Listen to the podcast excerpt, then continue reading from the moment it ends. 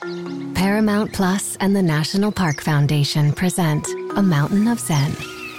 Are you still listening? Good. Take a deep breath. You needed a break. This Earth Week, you can live stream seven national parks for seven days on Paramount Plus. So, yes, you can literally stream a stream. Paramount Plus, official streaming partner of the National Park Foundation.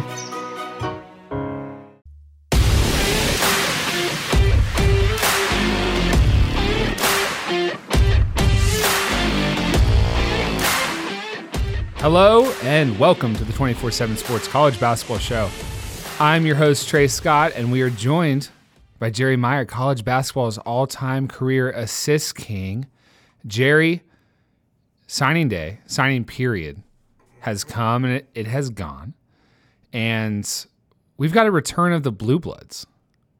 We've got Kentucky at the top in the 2020 class. Kentucky, actually, it was sort of fun to have some signing period movement which was uh, courtesy of Devin Askew, reclassifying and Right. all that and, and getting a bump. And so Kentucky bumps Duke. And then after that, we've so we've got Kentucky, Duke, North Carolina, we've got Tennessee, NC State. We're going to dive into all of that. Uh, first, I uh, want to ask you guys to to leave us a five star rating, drop us a review. Um, if you have anything you'd love for us to talk about, you can certainly enlist those questions in the review section. This is the the 24/7 Sports College Basketball Show and as the year winds on, we will focus in more on college hoops. Right now, it's sort of hard to to look at a Monday night or Tuesday night landscape and say, "Yeah, we could we could talk about 200 things."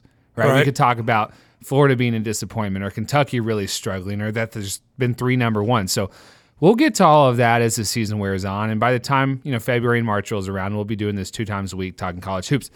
Until then, today it's a recruiting episode. And Jerry, when you look at Kentucky's class, number one in 2020, it's no stranger for John Calipari to be up there. What stands out to you the most? Uh, they got some long, skinny guys.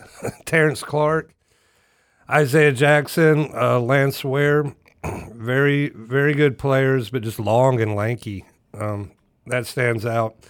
I think Devin Askew is a great point guard. Kentucky fans are going to love him. Um, he has something dynamic to his game, but yet something so sort of old school, balanced, and almost seems at times you think he's too under control. You know, like let's go, let's go, and you might, or you might even not think he's the quickest guy, but great change of pace, and he does have a burst. Uh, he just plays a, a real mature game, and, and I'm a big fan of Cameron Fletcher. Um, just such a versatile guy, that sort of the modern day quintessential swing man, six six small forward who can do a little bit of everything.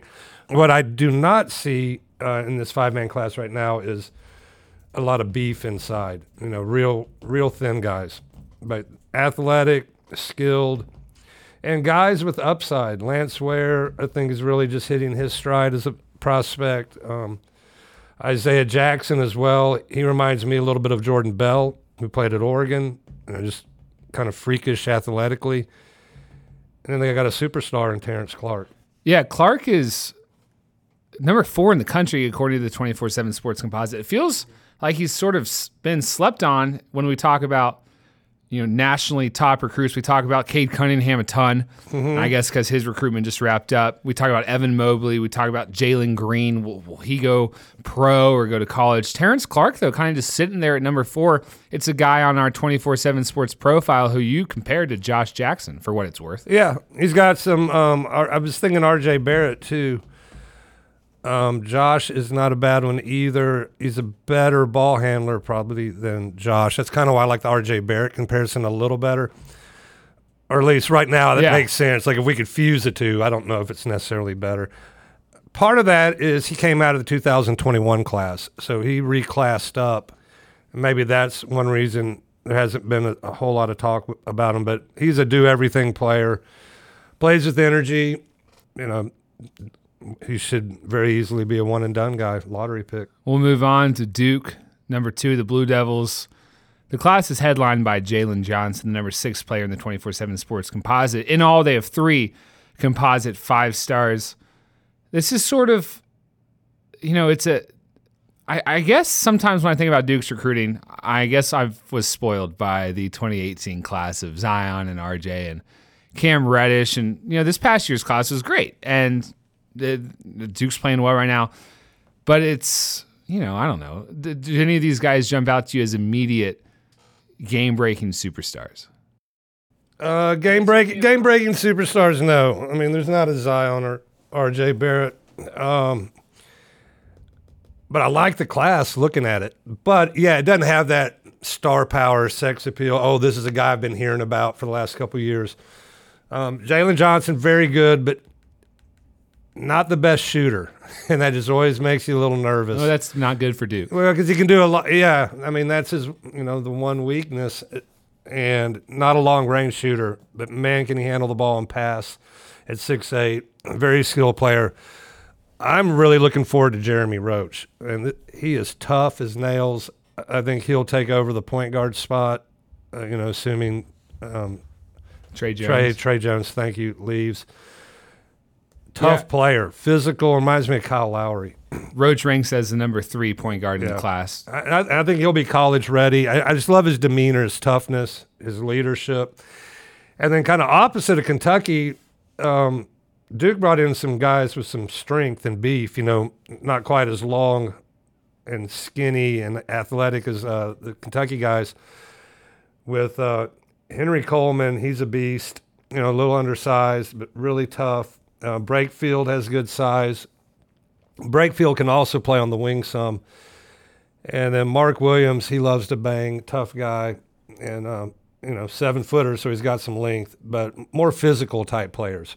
If you want to compare him to the Kentucky big guys, North and these are big classes. Six guys Yeah, in Kentucky, yeah. six guys in Duke, five guys for North Carolina. Yeah, it's sort of I guess it's one of those years for each of the programs where you have to get a lot, a lot in North Carolina. Man, that's a good looking class. And you know, they were number 9 last year. uh, As Roy Williams, as the NCAA is you know taking North Carolina out of its crosshairs, Roy Williams has been able to pursue five star talents. And this this class is heavy on him. You've got three guys and, in Walker Kessler and, Day'Ron Sharpe and, and Caleb Love and, and two centers here. That's a rare. I wonder the last time we saw a, a class with two Yeah. five star centers in it. That is a good point because it's it's. I'm not saying those two, uh, Sharpe and Kessler cannot play together, but it's a little tough to envision. I mean, you know, Can either space Kessler the floor can there? step. Kessler can step out and shoot. Okay. he's kind of like a stretch five, you know, to use that term, like a stretch center. But defensively, it would be very difficult. They're both, you know, five man defenders, not really known for you know having quick feet, playing out on the perimeter. I mean, it's tough enough on a five man these days because they're using his guy in pick and roll situations. Uh, to have two of them out there uh, the way North Carolina likes to play man to man and you know pressure and get out. Could be tough, but both are great players and they might figure it out. and um, man, he, he's the lowest ranked, but I love R.J. Davis. Okay. And you you know who he reminded me of the first time I saw him? You're gonna like this wearing your Texas shirt. Oh yeah. Is Ford TJ Ford? I mean, just fast as can be with the basketball, little guy. Man, he was at the Pangos camp, and this is my first time to really get familiar with him. And I'm like, man, is he tiny? But no one could guard him. I mean, he was just running circles around guys out there. I think North Carolina fans are going to like him because he's he's going to push that tempo Oh, you know, well, as Carolina's always sort of been known for, and he can score. And then Puff Johnson, the brother of Cameron Johnson, is a very, very good shooter. Shocker. I mean, just natural, can really shoot the ball. Well, now I'm sort of worried about the class redundancy here because you brought up RJ Davis as maybe a guy who could be the point guard of the future. What about Caleb Love, the number Yeah. four point guard in the country? He's in this class too. Right, I skipped him. yeah. we may not even have go- RJ at the you- point. maybe like because Davis RJ little more? Davis can really score. So yeah, I, I would imagine they're going to do more of a duo point guard thing. Although North Carolina's typically always been just you know one guy uh, leading the charge at point. So that will be interesting to see how that develops. I just went to Davis because you know he just made such an impression on me. Maybe you're and something. it's just so fast, so quick. that would work. A little different style than Caleb Love, but Caleb Love's going up. The, his stock's on the rise. Tremendous player. The fact is, both can play either the one or the two. Are we? s- They'll yeah. figure it out. Are we surprised at all that Tennessee, a, a few months after Rick Barnes, I mean, even admitted that he almost took the UCLA job, are we surprised that Tennessee lands the number four class? Uh, a little, it, it- yes and no. Um, on the yes, it's surprising because when he didn't get off to a good start recruiting at Tennessee. I remember that everyone was like, "Well, wow, we had this backwards. We thought when he was at Texas he could recruit, but he couldn't coach." You know, that was kind of the Right. dichotomy. And then it was like all the Tennessee fans are like, "Wait a minute, this guy can really, really coach. He's got these three stars, you know, playing basketball That's at a high level." Barnes. And but we, the, the Tennessee fan base was so mad about his recruiting, and now that's flipped, and he's getting five stars. So in that regard, yes, surprising. Um, I don't know that the UCLA thing really affected recruiting. One, it didn't drag on very long. Um, and then the other thing that's not surprising is they had connections. I mean, Jaden Springer played for Bobby Maze, his AAU program, and he was a former Tennessee Vol. Keon Johnson played for an AU program uh, with a coach who was a former Tennessee Vol. So they had those connections, and they got Corey Walker early. And we also like we don't think that college basketball recruits, especially two five stars who are probably one and done, care too much about program stability or coaching. They're not. They're not making just their want that decisions coach to with be there. three game Yeah, I mean, they want that coach to be there. Correct, correct. So as long as they feel he'll be there that one year, and both of these guys have a, have a good chance to be one and done. I, I don't think it's set in stone that they will be. You know, we'll have to see how they play. But I totally agree with you there. As long as you know the name of the school doesn't really matter that much like it used to. Uh, I don't think distance from home matters like it used to. Coaching for the top guys, just do I trust? They don't care if he's in trouble. You know, I mean, Kansas just got Bryce Thompson a five star, and with the cloud over their program, it's like, are you going to be there that one year to develop me? What does matter the most? Development. okay. Get me ready for the NBA. It's a stepping stone. That do does the family, the entourage, the player, do they trust the coach to maximize his draft stock and not just his draft stock, but maximize his readiness? You know, get him as good as you can get him because they know long term that's the deal. They all want to be drafted as high as possible, but it's about longevity, sticking in the league, being ready to play when you get there. Well, Rick Barnes is a great coach to lean on for that. I mean, he's, he puts guys in the NBA. Oh yeah, look what he's done. Grant Williams, Schofield, those guys are doing well. It'll be interesting because Rick Barnes at Texas would frustrate fans with his ability. You mentioned it, bring in five star after five star after five star, and struggle really to turn that into production in March. Every once in a while, they you know make an Elite Eight run. So we'll see. North Carolina State surprise team at number five got a massive commitment a few days ago from Josh Hall, four star small forward, number forty two player in the composite. This feels like a really big class for Kevin Keatts. Yeah, it right in a pivotal class because I think most everyone thinks he can coach, high energy guy, and you know you're in a tough spot at North Carolina State because look at the schools we just named. Two of them are right by you, Duke and North Carolina. So it's not an easy spot uh, to recruit from, but he has a very good class. I mean, Cam Hayes can really score. Shakeel Moore, good point guard. Those both both those guys can play point. I think Josh Hall has incredible potential. Um, we'll see what what happens with that. He's got to get stronger and tougher. But man, can you know can shoot the ball, handle the ball. I compared him to a Rudy Gay. That would be a max for him. But if he maxed out, he could be a Rudy Gayish type player. He has that type of game. And then they got some, you know, the two big boys inside with uh, Farrar and Dowuona. We're, we're going to put you on the spot. We're going to look at so we've that's the top five. And if you want to, you know, check out more, go to 247sports.com. It's pretty easy to find. The other interesting component here with early signing day wrapping up is the best available recruits. A lot of these guys have signed. Number one in the class, Evan Mobley, USC slam dunk. Uh, That was you know that happened a long time ago. You know that was in the cards. Cade Cunningham. So we've got two the top two guys both picked their school really based on family connections. I He think, goes that- I State. think that's very safe to say. Yeah. Now, Jalen Green, number three player in the class. His crystal ball is 57% Oregon, 43% Memphis. You're on Oregon, but there is a lot of pro buzz here. Yeah, and we just added that option, didn't we? Yeah, on the yeah, crystal he would be a guy that I'm not sold on Oregon right now. That's where I am. I just don't know what to change it to. Uh, Memphis seems to have a little momentum now. There was some talk of Jalen Green and Ziaire Williams wanting to play together at uh, USC, so that's out there. I would not at all, at the end of the day, be surprised if Jalen Green, you know, does the overseas thing. Yeah, speaking of overseas thing, uh, Makur Maker, the number seven player in the in the composite. Yeah, we just added that pro crystal ball component, and his crystal ball is going pro. Um, you've got Ziaire Williams at number five, a weird crystal ball with Stanford, USC in the mix. Yeah, people have pretty much given up on North Carolina with well, they got Puff Johnson, and that kind of signaled that they had kind of moved on from Ziaire Williams. Most everyone thinks he's going to stay on the West Coast. Number eight player in the class is Greg Brown. He's an Austin, Texas native. His crystal ball is saying Longhorns, but It's Longhorns, but that's it's it's kind of shaky Longhorns. Oh. I would say, you know, like I think a lot of people right now think Texas is the pick, but it could change. I mean, and a lot Auburn, Kentucky, Memphis are in there. I mean, I mean that's the top four really: Texas, Memphis, Kentucky, Auburn, and so and he's not going to decide until the spring.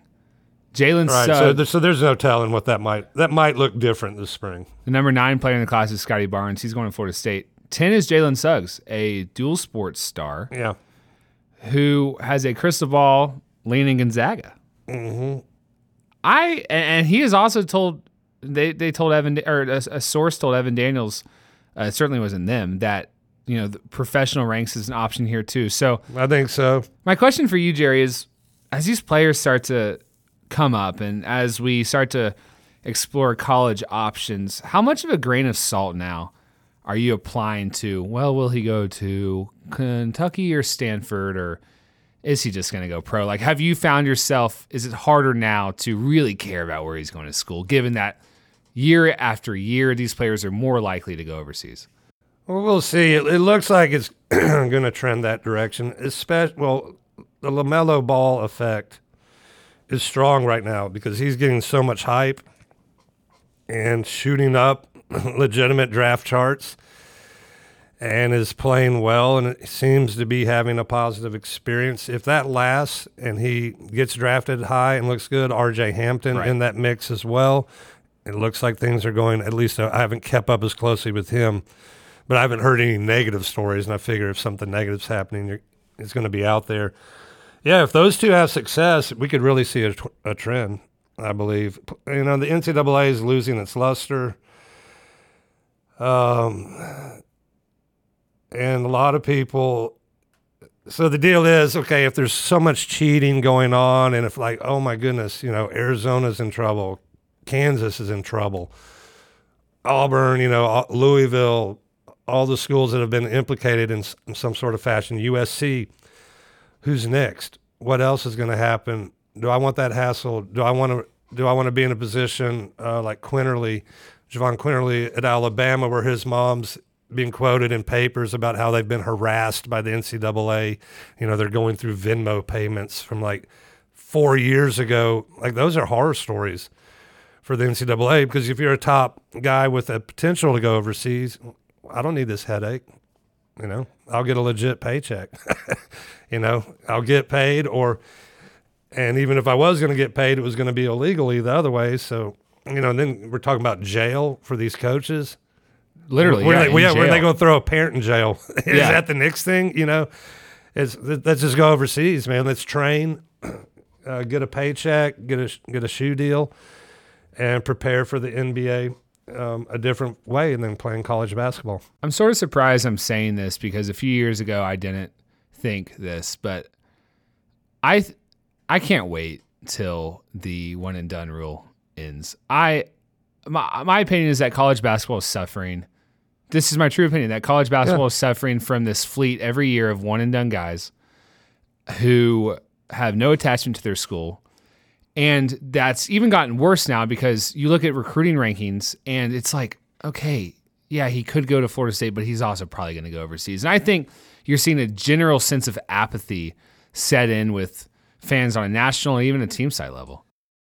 I, I don't necessarily disagree with you. You make a good point there. I, I don't necessarily sit where you sit on that point, but what you said makes sense. I do get a sense that some luster's being lost. Now, here's how it affects me, and this might be, be a, uh, this might be a part of it. Those opening games stunk. Right. and I know all those. It's exciting. Okay, here come all the high ranked freshmen, but the basketball was pathetic. So you know, maybe we're going to come to the same point eventually, because I'm watching that. I'm like, this is a waste of my time. You know, that that was horrible basketball to watch. And so maybe we'd be better off if, if it was some all sophomores and juniors, you know, who were four star, three star, who had a cohesion. You know, there's more of a team chemistry and they're playing better basketball. Because obviously you don't have to be have five stars or even four stars to win. Look at what Evansville yeah. did in Kentucky. Look how Kentucky looked in their uh, Utah Valley. Yeah. And there, of course, there's been some other upsets. There are a lot of good basketball players in this country. So maybe the cream of the crop, just they need to go professional and get more of a traditional college look, you know, with cohesion from year to year. I, th- I think that's becoming a more compelling argument. You know, before we move on, we're going to talk about load management. I have to say something. I last year when Zion's shoe blew out and he was injured. I can't believe now that he came back. Think, I, and I was thinking about this with with the injury to Alabama quarterback Tua Tagovailoa, mm-hmm.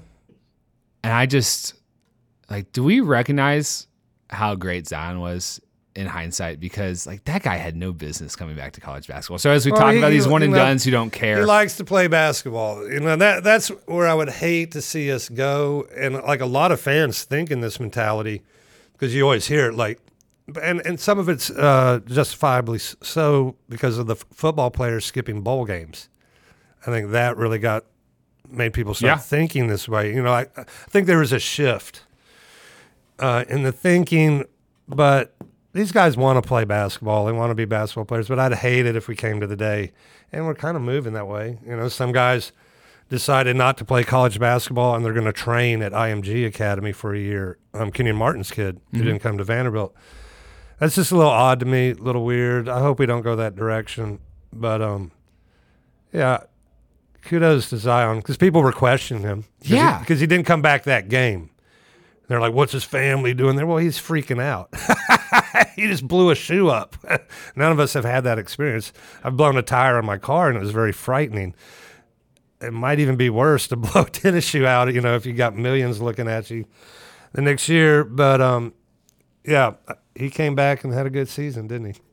So that's kind of a good segue into load management, which is a hot topic in the NBA right now. And this is something you said you wanted to talk about. And I'm going to guess that it's, in your opinion, maybe starting at the grassroots level as far as are these players just overexposed, playing too much, putting too much wear and tear on their bodies to the point where when they get to college basketball and then, of course, the NBA, it only makes sense to take things a little bit easier? I did want to talk about this. I have a quick take. It's not quite that. It's not that. Okay. it, it's it not, no, not quite. I was I was a little upset when I saw the LeBron quote he said coaches don't give a crap, AU coaches don't. I, that really kind of shocked me because he kind of is a AU coach for one. I mean, if he ain't officially the coach, he's standing right there by the coach, and the kids are looking at him, and he's doing a lot of coaching. I mean, I didn't get, I didn't quite get it. Uh, I would love to hear him flesh that out more because, like for example, Bronny plays in the Nike EYBL, and like they have rules. Like you only play, you can't play more than two games a day. Now I don't know what other ancillary tournaments they are playing in. I know back in the day when I start, you know, I've been doing this 16 years. The the shift began. Oh, I'm getting ahead of myself. So at the beginning, like maybe the first five, six, seven or so years of my scouting, there would be some crazy tournaments because they were bracket tournaments. Mm-hmm. All the tournaments on the so you had a weekend and you're trying to get a champion. So you do pool play, and then when they get in bracket play, like on that Saturday, you might play four or five games. Then you'd have to wake up Sunday, and let's say four. Very likely could be four, at least three. You know, if you're winning, How hard are they going in these games? hard enough to win because it's bracket. So yeah, coach, a lot of two three zone. Cutting down the games really helped from a scouting perspective, and I think a developmental. These kids don't need to be sitting in the zone. Learn to play man to man. You can always then. It's a lot easier to go from being a man to man trained player to a zone player than vice versa. You know, it's almost comical to think about it. But back then, yeah, and then on Sunday, I mean, it's an early Sunday game. That's when you always see hungover coaches getting kicked out of games. we always laughed about that. You know, that seven thirty or eight o'clock game was a killer. Kicked out for being too hungover? Oh yeah, you know, because they're irritable. They're Oh, yelling yeah. at the refs. They're oh, there's uh, every Sunday morning a Yeah. coach got kicked out, and they want to win. They're in the quarterfinals because typically you'd have to play three games and get it over with in time to catch the airplane that afternoon. So that's a lot of games. So in three days, easily, if your team wins it, like the old Kingwood Classic was an example of this type of tournament. Uh, the Tournament of Champions used to be this way uh, in the North Carolina Triangle. It, easily, you could play eight games. All right, so let me get to my point. It's changed now. That's why I didn't get like they're playing less. I think that coaches do care. There's some uh, uh, AAU coaches are just the easiest thing, you know, to crap on. It's very easy. Yeah, they have no representation. We all just it's so easy to view them as this street hustling. I, that's how I view them. Yeah, and, and that's it, it should not be that way. And typically, I mean, there's some, but it's a minority. Look at how good these players are getting. You know, they're getting coached. And you go to a Nike tournament, and you're like, wow, now that's top level. But that's the kids you would pimp. I mean, the mom and pa team. Who are you gonna?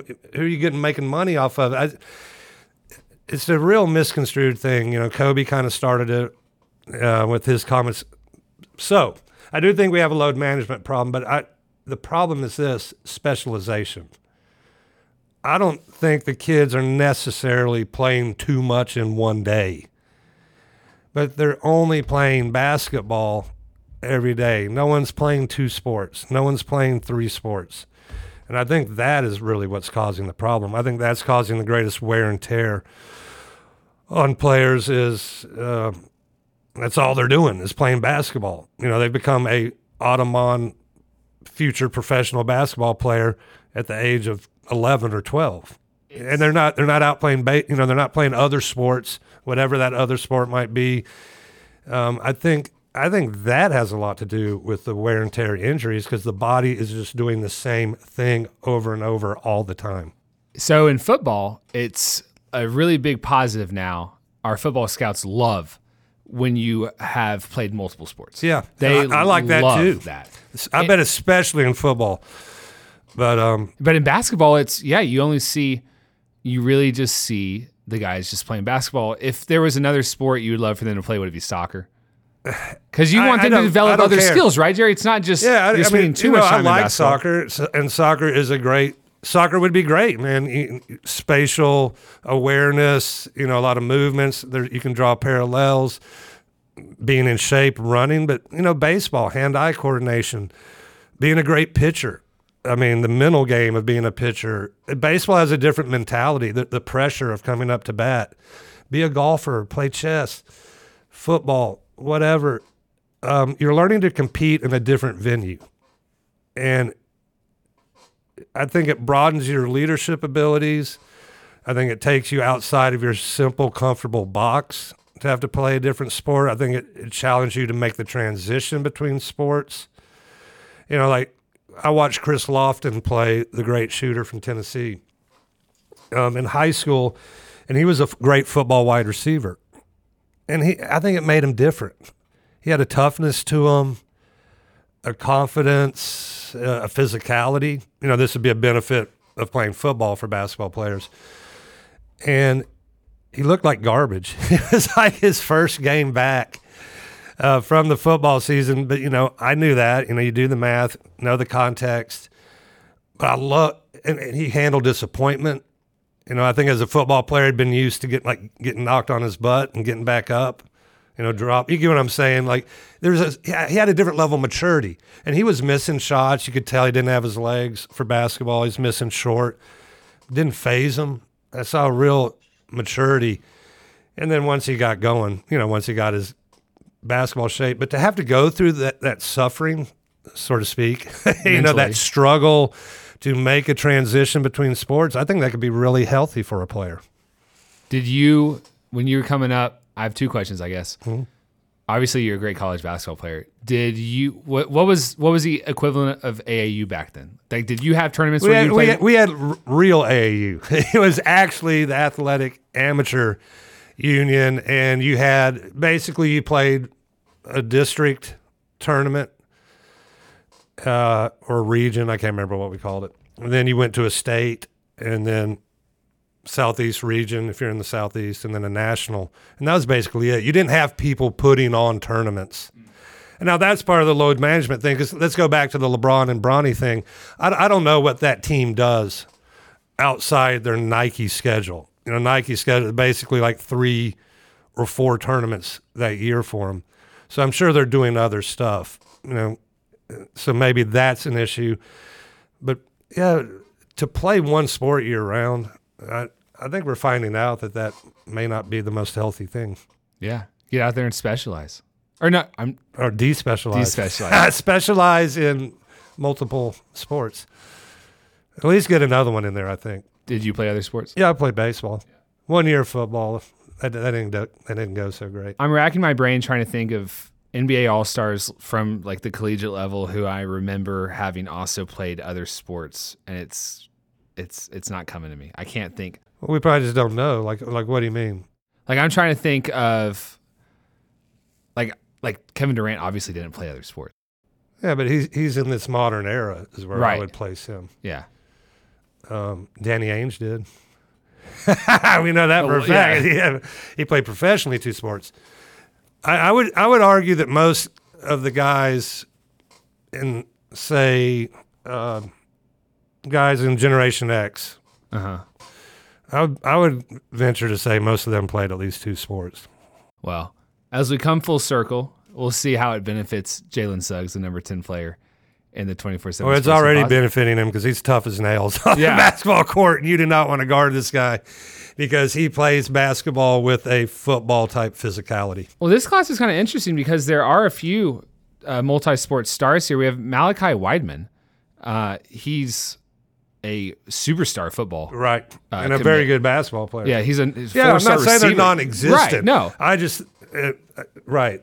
I, I, there's some great examples of guys playing both. But in, in, basically, what I'm saying is when I hear, oh, they're playing, fi-, like, there was some crazy stuff on Twitter about playing 12, 15 games a weekend. Mm-hmm. I've never heard of that. Like, I don't even remember that back when I was the Wild Wild West days when they were playing a lot of games. It just seems over the top. I don't think it's. I don't think that's the issue. I think it's just all they do is 365 is just play the same sport. That's more. If we want to talk about load management, that's what concerns me. All right, well, that'll do it for today's episode of the 24 7 Sports College Basketball Show. Jerry, thanks for joining us. And we're going to try to get in uh, something in the next week or two um, before Thanksgiving hits, and maybe preview Maui and all those other fun uh, kind of tournaments this time of year and get into some college basketball talk too. But if you have any questions about early signing period, check out our website, 247sports.com. We got you covered there as the period wraps up. And then, of course, any any other questions, hit Jerry Meyer up on Twitter at Jerry Meyer247. He loves to sort of riff with the Yeah. fans and get into I, it. I love so. discussion. Yeah. All right, that'll do it.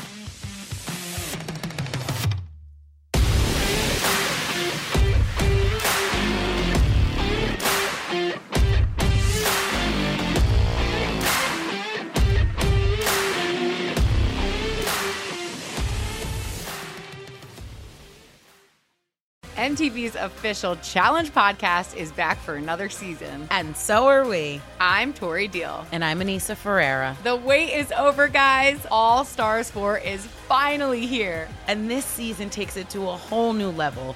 Old school legends, modern power players, and ex lovers are all competing in Cape Town, South Africa for the prize of $300,000. And we're going to be right here along with you fans, covering every episode on the podcast. Listen to MTV's official Challenge podcast wherever you get your podcasts.